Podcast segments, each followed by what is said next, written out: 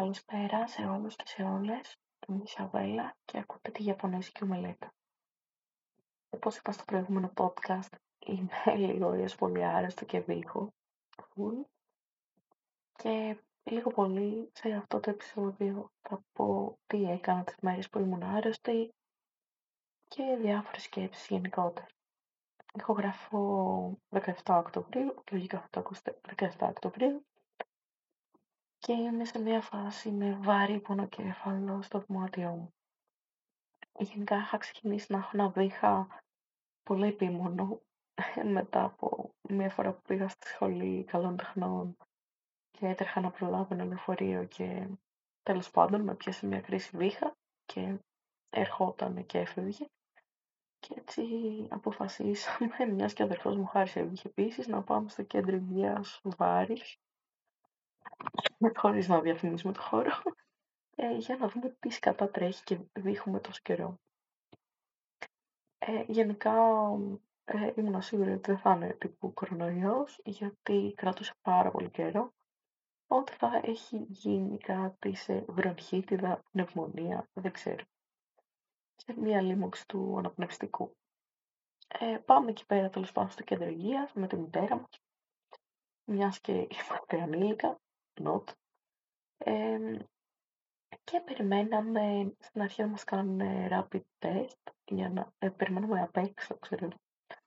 Ε, είχε κάτι θέσεις, ε, παγκάκια ε, στο, στην αυλή του ε, κέντρου υγείας και ήρθε μια νοσοκόμα να μας πάρει, ας πούμε, επίχρησμα από τη μύτη για να μας κάνει rapid. Νομίζω ότι συγκεκριμένη πρέπει να πιέσει και λίγο εγκέφαλο, ας πούμε, τόσο βαθιά που το έχωσε και ήταν και ελαφρώς οπισθοδρομική, γιατί πρέπει να είπε τρεις-τέσσερις φορές πω πω πόσα σκλαριά έχεις, πω τι το θες το χαλκά στη μύτη και άλλα ε, ξεράσματα.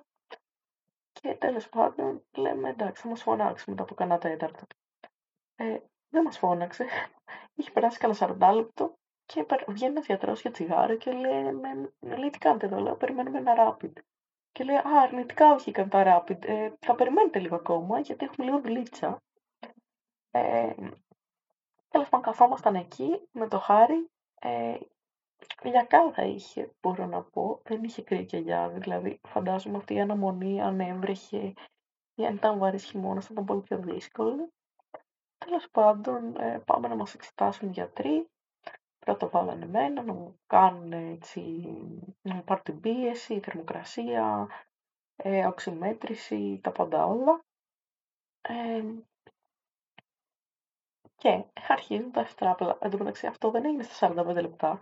Αφού μας είπαν ότι είναι αρνητικό το rapid, μετά από κάμια μία ώρα, μία και μα φώναξαν, ήμασταν δύο ώρες αναμονή, ας πούμε, έτσι χαλαρά. Ενώ πριν από εμάς ήταν μόνο ένας κύριος. Για να καταλάβετε. Δεν ήταν, ας πούμε, στα τα εξωτερικά ιατρία μεγάλου νοσοκομείου που περιμένουν πάρα πολλοί άνθρωποι. Κάνουν δύο ώρες να εξυπηρετήσουν έναν άνθρωπο. Και πάμε τέλος πάντων, μου παίρνουν την πίεση και αυτά. Μου βρίσκουν ότι έχω 37 και 2. Τρομερό. Έτσι, πεθαίνει ο κόσμος μου 37 και 2. Και τους λέω: Έχω και πίον στις αμυγδαλές. Ε, ανοίγω το στόμα, δεν βρίσκουν πίον. Εν τω μεταξύ κυριολεκτικά αναβλύζει. Πρέπει να το βγάλω βίντεο, ας πούμε, πώς είναι. Και λένε, ε, τίποτα, λίγο πιχαλάκι έχεις, θα περάσει, δεν είναι τίποτα. Λέω, δεν είναι ούτε βροχή, ούτε πνευμονία, ούτε τίποτα. Λέει, όχι, λέει, τι είναι αυτά, λέει, κάθεστε στην γκουγκλάρτε, λέει, και ανησυχείτε. Και γι' αυτό το ελαφρύ διχαλάκι μου έδωσε αερολίνη τέσσερις φορές τη μέρα, ένα σιρόπι τέσσερις φορές τη μέρα, ένα χάπι μία φορά τη μέρα. Και στο χάρι που είχε και φλέμμα, ε, κίτρινο-πράσινο, ε, του έδωσε και αντιβίωση και ε, προβιωτικά. Συν τα υπόλοιπα παρόμοια με μένα. Και αυτή η αρρωγή παίζει να είναι 15 μέρες. Και λέει, άμα δεν σταματήσει ο βήχας, ξανά έλα να σου δώσουμε αντιβίωση. Στο μεταξύ μου λέει, πώς χρόνο είσαι, λέω 31. Λέει, τι δουλειά κάνεις, λέω, ξέρω εγώ, καθηγήτρια πιάνω. Λέει, γιατί εδώ λέει άλλα. Λέω, εντάξει, OK. Okay. Ε, και απλά ήταν το ύφος τύπου ε, μας ε, περάσει τη ζωή, ξέρω. Και εν τω μεταξύ, επειδή εγώ λέω, έχω πει αν έχω το, το ένα το άλλο, και νιώθω ότι πίστευα ότι έχω Munchausen by proxy. Και απλά τσεκάρει το ιστορικό μου να δει τι άλλα χάπια μου έχουν γράψει, τι εξετάσεις και απλά βλέπει, ξέρω, τεστ παυσίπονα περίοδο. Και ναι, μάλλον πίστηκε ότι δεν έχουμε Munchausen by proxy. Ε, Τέλος πάντων, για αυτή την πεντάλεπτη διάγνωση που στις ποιόδει αμυγδαλέ μου δεν βρήκαν πίον, ναι, ε, και που δεν μου έδωσαν αντιβίωση, ναι. Ε, cult moments, ας πούμε. Ε, μου πήρε δυόμιση ώρες. Ο Χάρης πάλι πήραμε τα σακουλάκια, τέλος πάντων τα φάρμακα μετά το απόγευμα. Δώσαμε λεφτά στη μαμά μας να μας τα πάρει, γιατί εμείς βλέπουμε How the Wasser και θα βγαίνουμε έξω. Στο σημείο αυτό όλοι θα καταλαβαίνουν ότι έτσι ε, το λέγαμε μια δόση σαρκασμού, έτσι κι θα η μάνα μου, που ότι θα μας έκανε και χάρη. Γι' αυτό άλλωστε και πληρώσαμε και το λογαριασμό για τα φάρμακα. Και τέλος πάντων, ε, περάσαμε την ώρα μας βλέποντας House of Usher με το Χάρη. Ε, ουσιαστικά είναι μια καινούργια σειρά στο Netflix του Mike Flanagan. Ε, και εδώ θα κάνουμε μια μικρή παρέκβαση για να μιλήσουμε για το Flanagan. Ε, γιατί δεν έχω να πω κάτι άλλο για το ε, θέμα βήχα, κυριολεκτικά ε, ελληνικά νοσοκομεία, παύλα κέντρα υγείας. Ε, θα μπορούσα να έχω στην αναμονή εκεί πέρα που ήμουν πόση ώρα, ας πούμε, και έβηχα σαν το γαϊούρι. Ε, λοιπόν, ο Φλάναγκαν ε, είναι ένας ενδιαφέρον σκηνοθέτης, ο οποίος με τη σύζυγό του έχουν ε, δημιουργήσει πολλά project, ας πούμε, καλλιτεχνικά. Είναι ένας σκηνοθέτης Παύλα τώρα παραγωγός, μπορεί και σεναριογράφος ενίοτε, που ξεκίνησε με πιο μικρές παραγωγές ταινιών, κυρίως στο χώρο του τρόμου και μεταφυσικού τρόμου.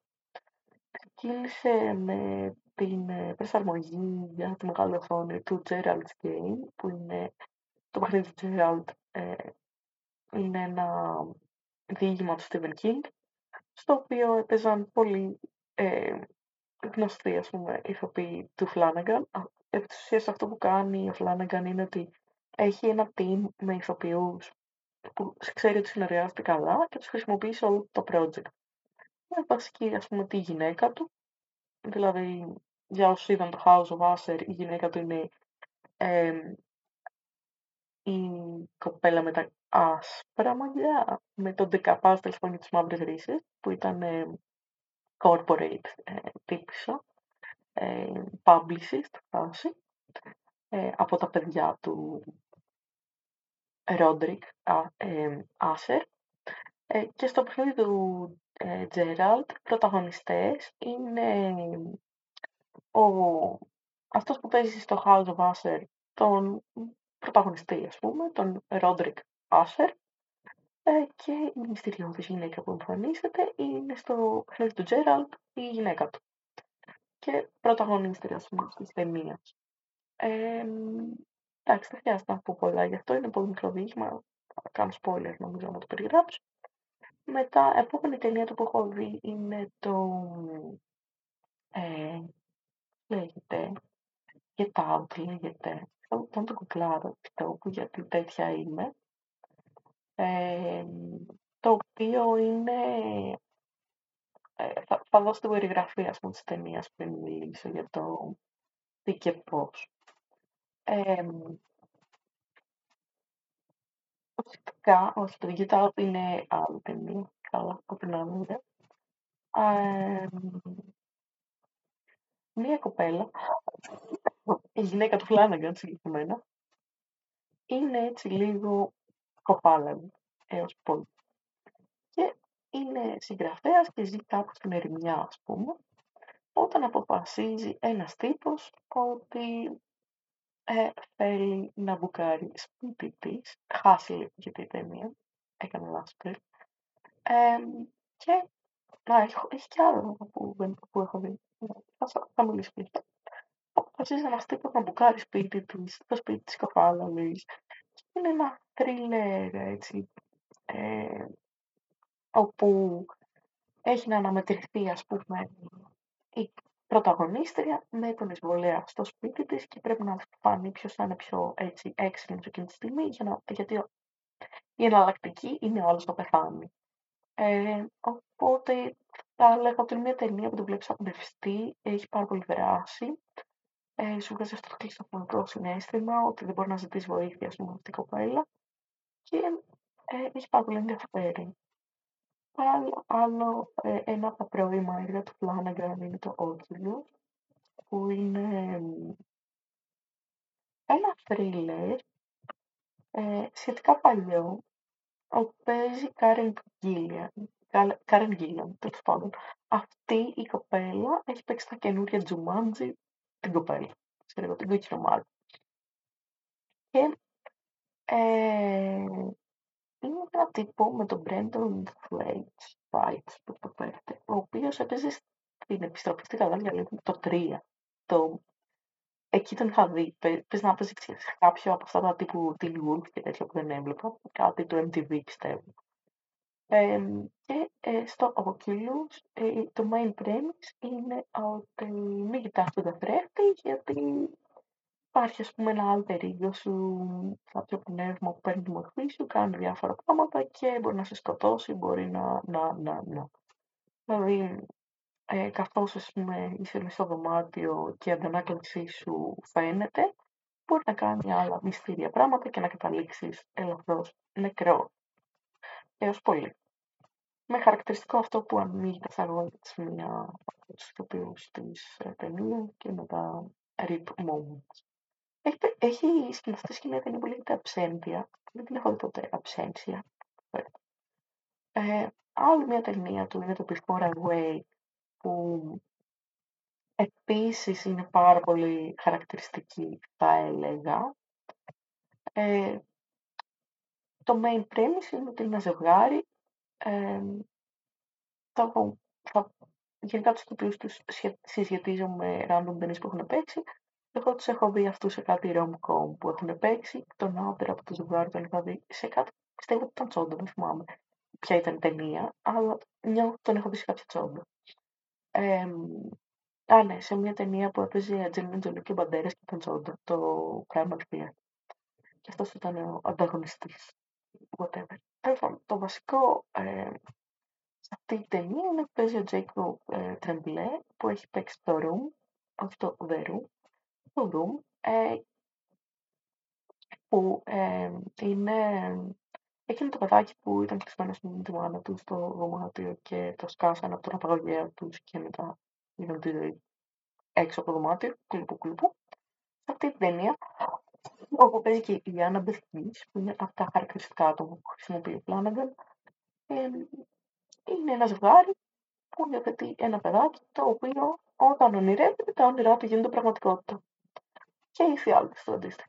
Πάλι δεν κάνω κάποιο spoiler, είναι μια πολύ ενδιαφέρουσα ταινία σαν ιδέα, εμένα μου έδωσε ένα vibe ε, στο δρόμο, στο σκοτεινού προμηθειού, αλλά κάπου έτσι. Ε, ναι, έχει σκηνοθετήσει και το Ouija ε, ο Φλάναγκαν, δεν το έχω δει, δεν το σχολιάζω. Και περνάμε σε αυτά για τα οποία είναι πραγματικά γνωστός και άξιος.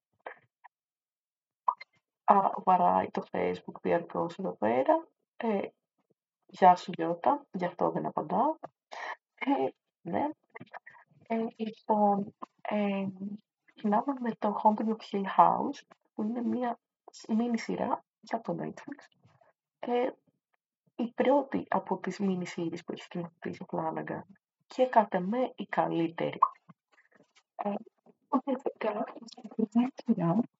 ε, έχει να κάνει με το πώς αντιμετωπίζουν ε, το θάνατο της μικρής τους αδερφού με της οικογένειας, ε, τα οποία είχαν χάσει τη μητέρα τους όταν ήταν πάρα πολύ μικρή. Ε, είχαν μετακομίσει στο σπίτι με τον πατέρα τους, τη μητέρα τους, ε, και πέθανε η μητέρα τους, ξέρω εγώ, και δεν ξέρουν πώς πέθανε ακριβώς πολλές λεπτομέρειες, δεν έχουν. Ε, και μετά, αφού πέθανε η αδερφή τους, η οποία γύρισε σε αυτός, στο, σε αυτό το σπίτι και αυτοκτόνησε, προσπαθούν να διερευνήσουν το θέμα γύρω από το τι και πώς. Και παράλληλα βλέπουμε τις ιστορίες των μικρά τα παιδιά και των μεγάλων. Είναι πάρα πολύ ενδιαφέρον, δεν περιγράφουμε καλό τρόπο. Είναι μια ιστορία φαντασμάτων, βασίζεται στο Haunting of Hill House, την ιστορία τρόμου. αλλά έχει πολύ επίπεδους χαρακτήρες και έχει πάρα πολύ ενδιαφέρον γενικά να δείτε αυτή τη σειρά, κυρίως η, η ιστορία της Πεντρέτη που είναι η αδερφή που ε, ας πούμε, αυτοκτόνησε, ας πούμε, εδώ της πολλών εισαγωγικά, αλλά και ε, να δείτε πώς ξετυλίγεται το μυστήριο και τι σημαίνει αυτό το σπίτι και τι σημαίνει τα δωμάτια του σπιτιού και γιατί είναι έτσι όπως είναι και τι συμβαίνει στο τέλος. Και από αυτή τη σειρά η οικονόμη του σπιτιού, η κυρία Λάρση νομίζω, τέλος πάντων, ε, παίζουν ας πούμε, στο, ε, στο The Fall of Usher, όπως και η μητέρα ας πούμε, των παιδιών, Παύλα, ε, γυναίκα του Gerald, Gerald Game, Παύλα, Παύλα, Παύλα, που παίζει σε κάθε σειρά του Flanagan. Και εντάξει, παίζει η Πεντρέτη, όπως είπα, το ρόλο της αυτοκτονημένη αδερφή, την οποία συμπαθώ πάρα πολύ την Πεντρέτη, θέλω να την βλέπω πάρα πολύ σε σειρές. Την ε, λάτρεψα και στο You Love και δίνει ένα έξτρα ωραίο vibe, ας πούμε, σε αυτή την ιστορία τρόμου. Και περνάμε στο Haunting of uh, Bly Manor. Μάλλον ενδιάμεσα από αυτά τα δύο υπήρξε το Dr.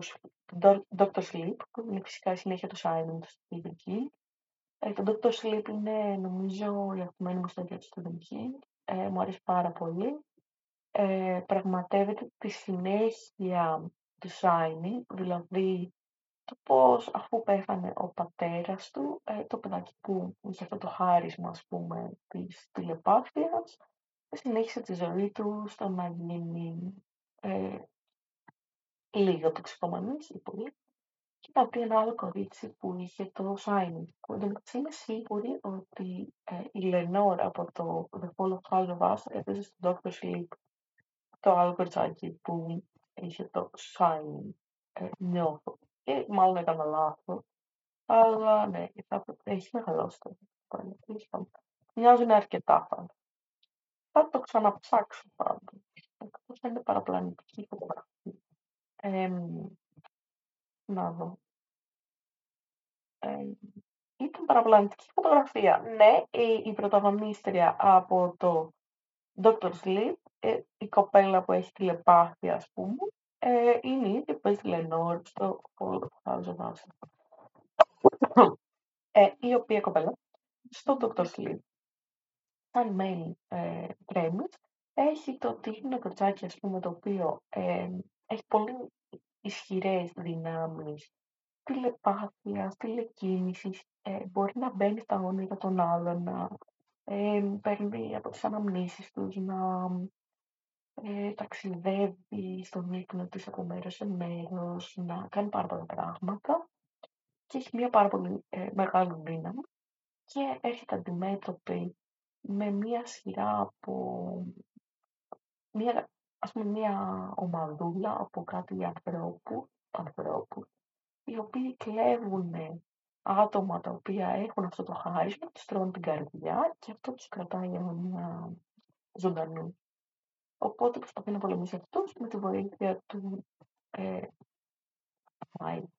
από το Σάιν, πώς το λένε, ε, του ε, Dan, συγγνώμη, από το Σάιν, ε, τον οποίο Dan, ε, ως ενήλικα, παίζει φυσικά ο Γιώργο Μαγκρέγκον και την κακιά της υπόθεσης στην Rose the Hat παίζει η Ρεμπέκα Φέργκισον και ήταν η πρώτη ταινία που είχα δει τη Ρεμπέκα Φέργκισον και τώρα πλέον την αναζητώ σε. Ε, δηλαδή, όταν βλέπω ότι παίζει αυτή, θα, θα δω την ταινία που παίζει.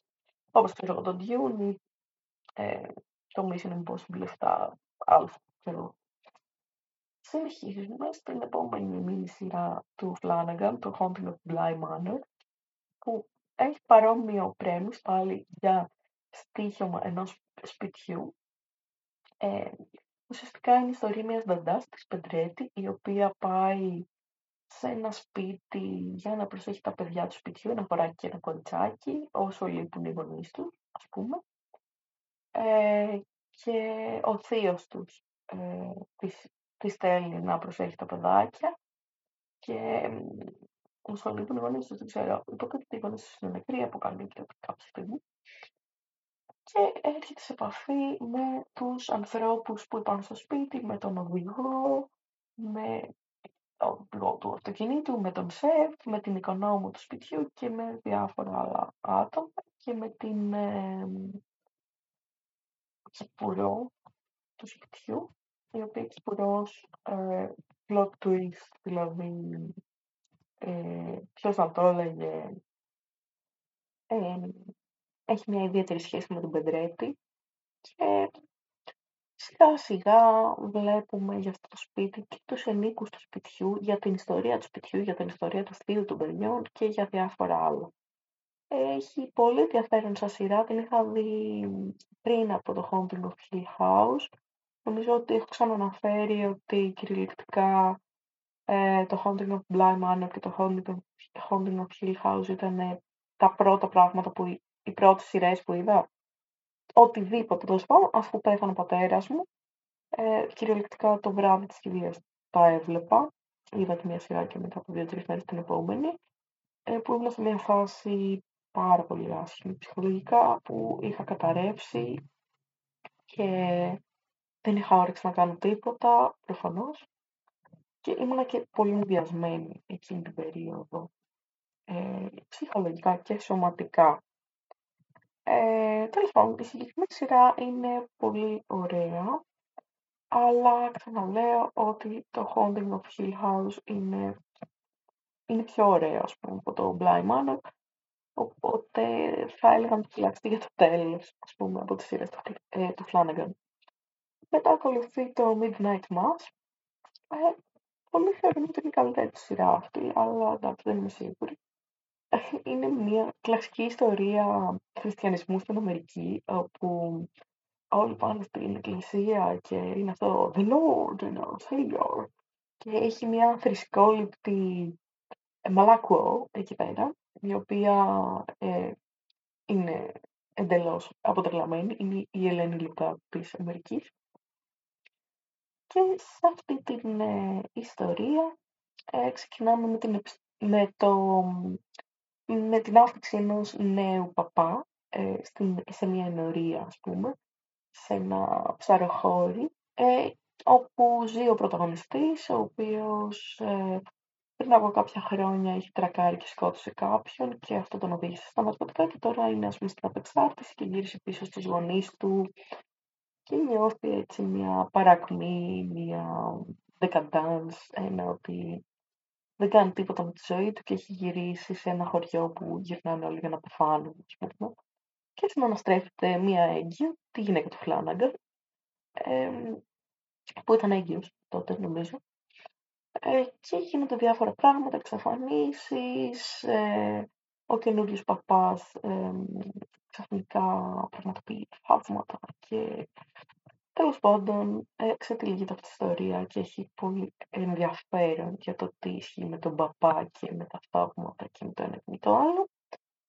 Ε, από αυτά τα άτομα που έπαιξαν σε αυτή τη σεζόν, ε, έχει ξαναπαίξει στο, και παίζει στο Fall, ο, The Fall of the House of Usher, ο πρωταγωνιστής φυσικά, ε, αυτός που έπαιζε το Riley Flynn, ο Ζακ Γκίλφορντ, ο οποίος στο The Fall of the House of Usher κάνει το Roderick νέο και τη Σίγκελ, όπως είπαμε, η γυναίκα του Flanagan που παίζει την κόρη του Roderick, αυτή με τα άσπρα μαλλιά.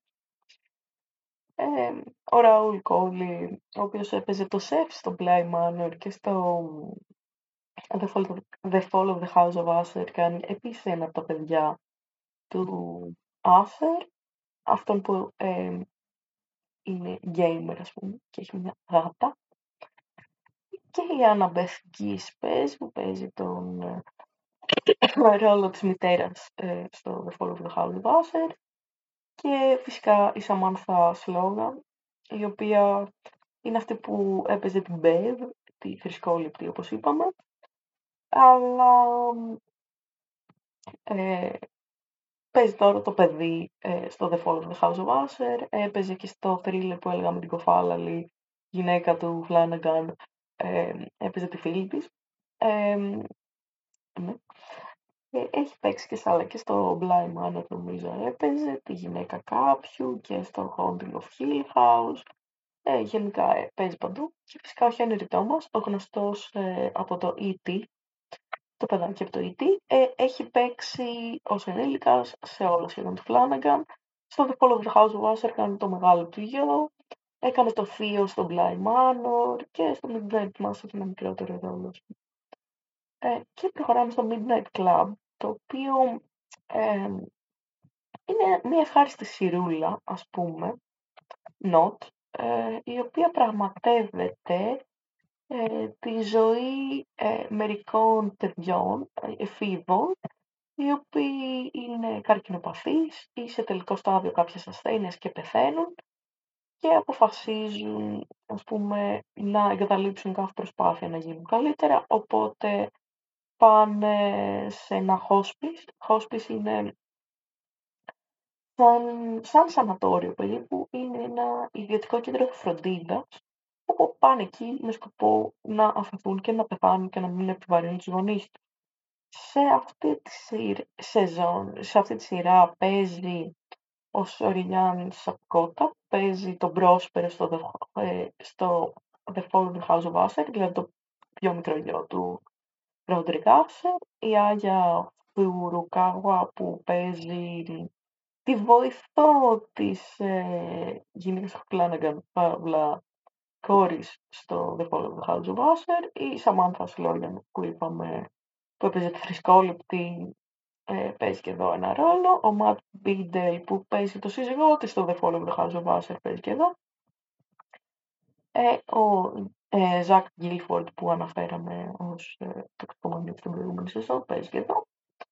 Και γενικά η κλασική ε, ας πούμε φάση με τις γνωστές μούρες ε, της ιστορίας του Φλάναγκαν.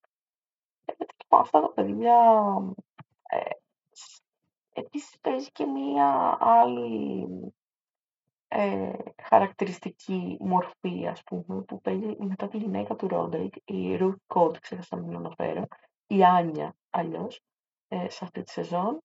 Ε, Τέλος ε, υποτίθεται κάνουν ένα κλαμπ εκεί πέρα στο hospice που το βράδυ λένε τρομακτικές ιστορίες. Λίγο σαν το Midnight Society ε, που ήταν από το Are You Afraid of the Dark, τη σειρά του Nickelodeon, αλλά με λίγο πιο dark twists, ας πούμε. Ε, αυτή τη σειρά, να πω την αλήθεια, την έχω ξεχάσει.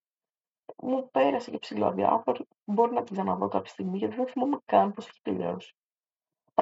Για να οδηγηθούμε στο The Fall of the House of Usher, ε, που όπως είπα έχουν παίξει η γυναίκα του Flanagan ε, με βασικό ρόλο, ε, η Κάρλα Γκουγκίνο που παίζει επίσης όλες τις σειρές, ο Bruce Greenwood που όπως είπαμε έπαιζε στο Gerald's Game, το Gerald, ο Henry Thomas από το E.T. και άλλα. Γενικά, οι περισσότεροι που έχουν παίξει σε αυτή τη σεζόν έχουν παίξει σε σειρές του Flanagan. Δηλαδή, από όλο το cast ε, θα τους δείτε σε άλλες 4-5 σειρές. Ε, ήδη έχω αναφέρει τους περισσότερους που έχουν παίξει. Νομίζω μόνο ο Mark Hamill δεν έχει παίξει άλλες σειρές του Flanagan, αλλά λογικό. Είναι πλέον διάσημος, ο πλέον διάσημος. Έχει κάνει τον Arthur Pym σε αυτή τη σειρά, αλλά νομίζω περισσότερο τον ξέρουν ως Luke Skywalker από το Star Wars. ναι. Ελπίζω να μην πουλώ και να κοιμάμαι. Ναι, Luke Skywalker είναι από το προηγούμενο επεισόδιο μου έχει μείνει θα λέω βλακίες και αυτό με αγχώνεις, ε, και τώρα, εντάξει, έψαξα ότι έκανε και τη φωνή του Mayor Pumpkinhead στο Sandman, ο Χάμιλ. OK, okay, ενδιαφέρει.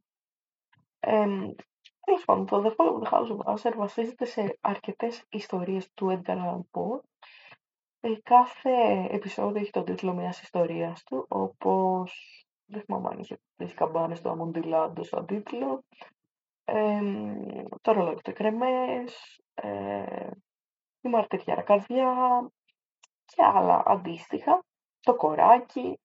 Όλοι οι χαρακτήρες έχουν ονόματα από ιστορίες του ΠΟΕ, ε, σεξπυρικά γενικά ονόματα, εντάξει δεν είναι ότι τον πρόσπερο τον έχει ε, μονοποέ, τον έχει χρησιμοποιήσει και ο Σέξπιρ στη 12η νύχτα.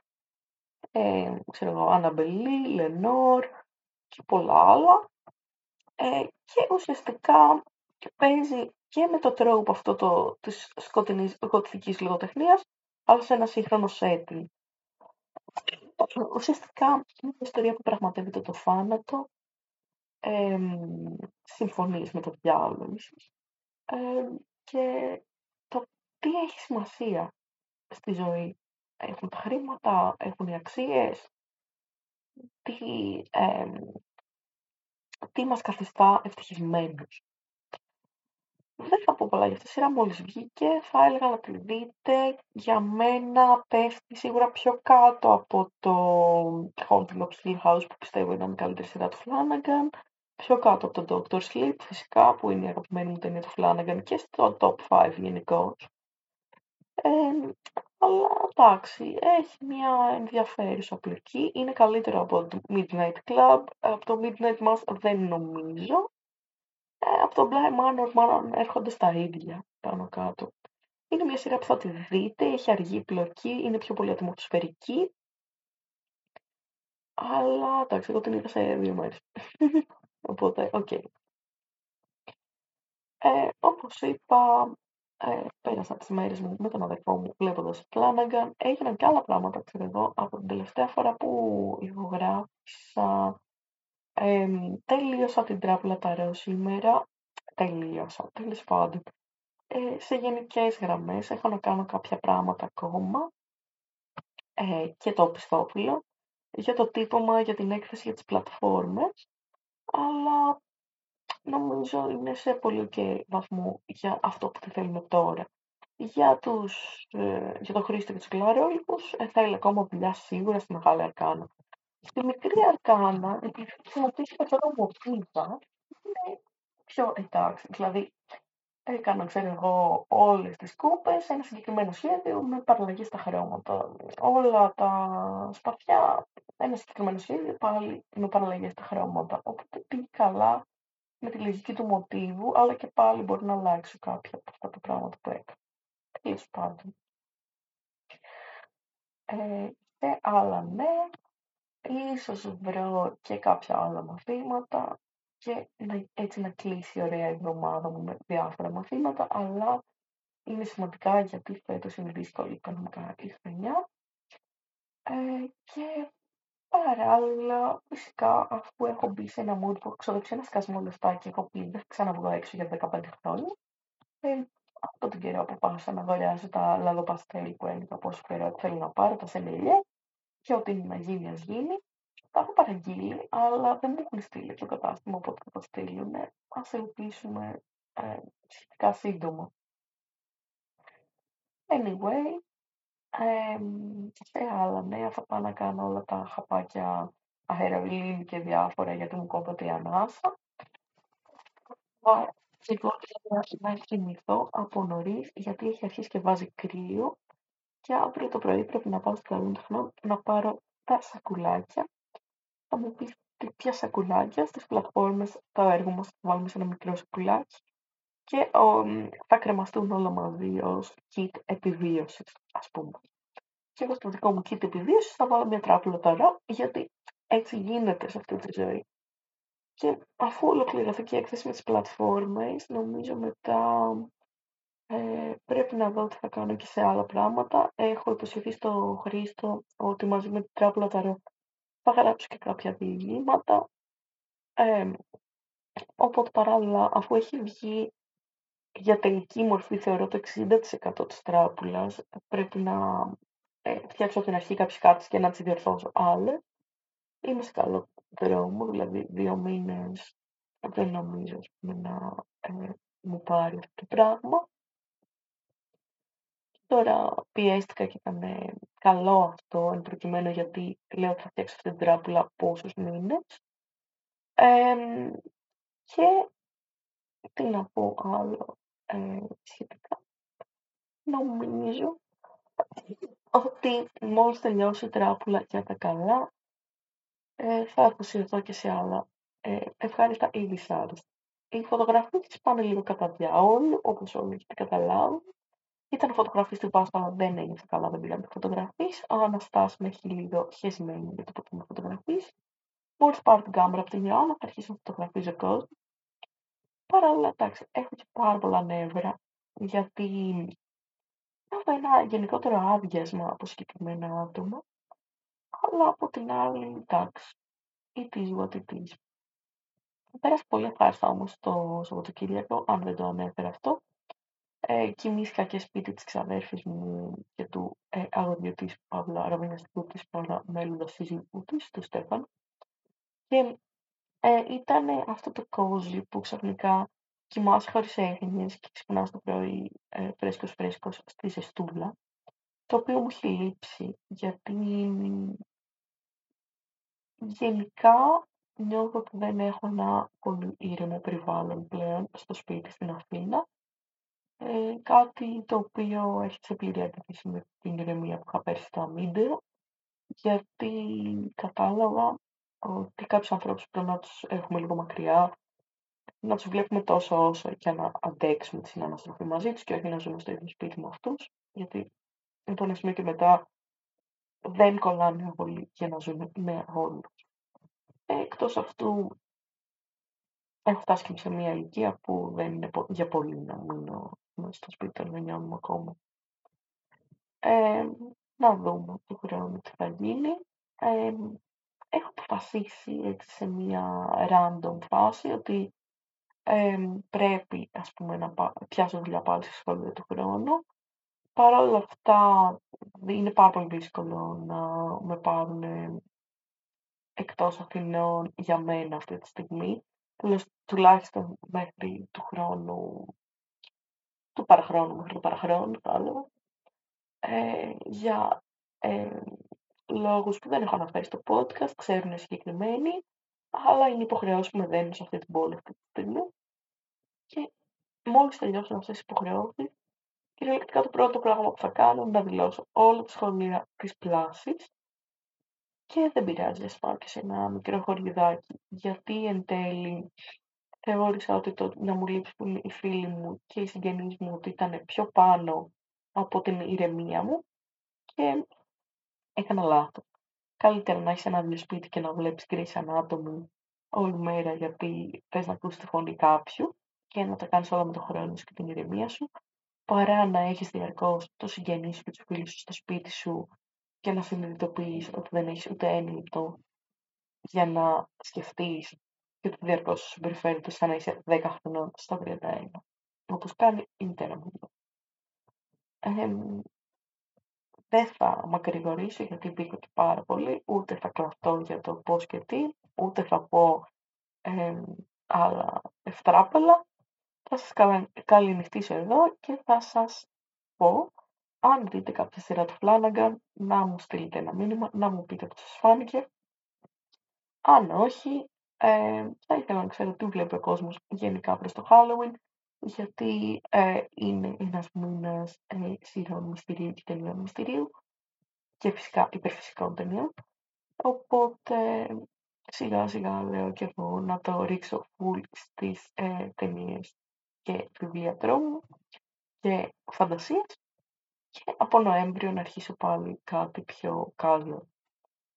Αυτά λοιπόν. Καλό βράδυ. Θα τα ξαναπούμε σύντομα. Ελπίζω ότι θα μου περάσει τελείως ο βήχας. Γεια σας.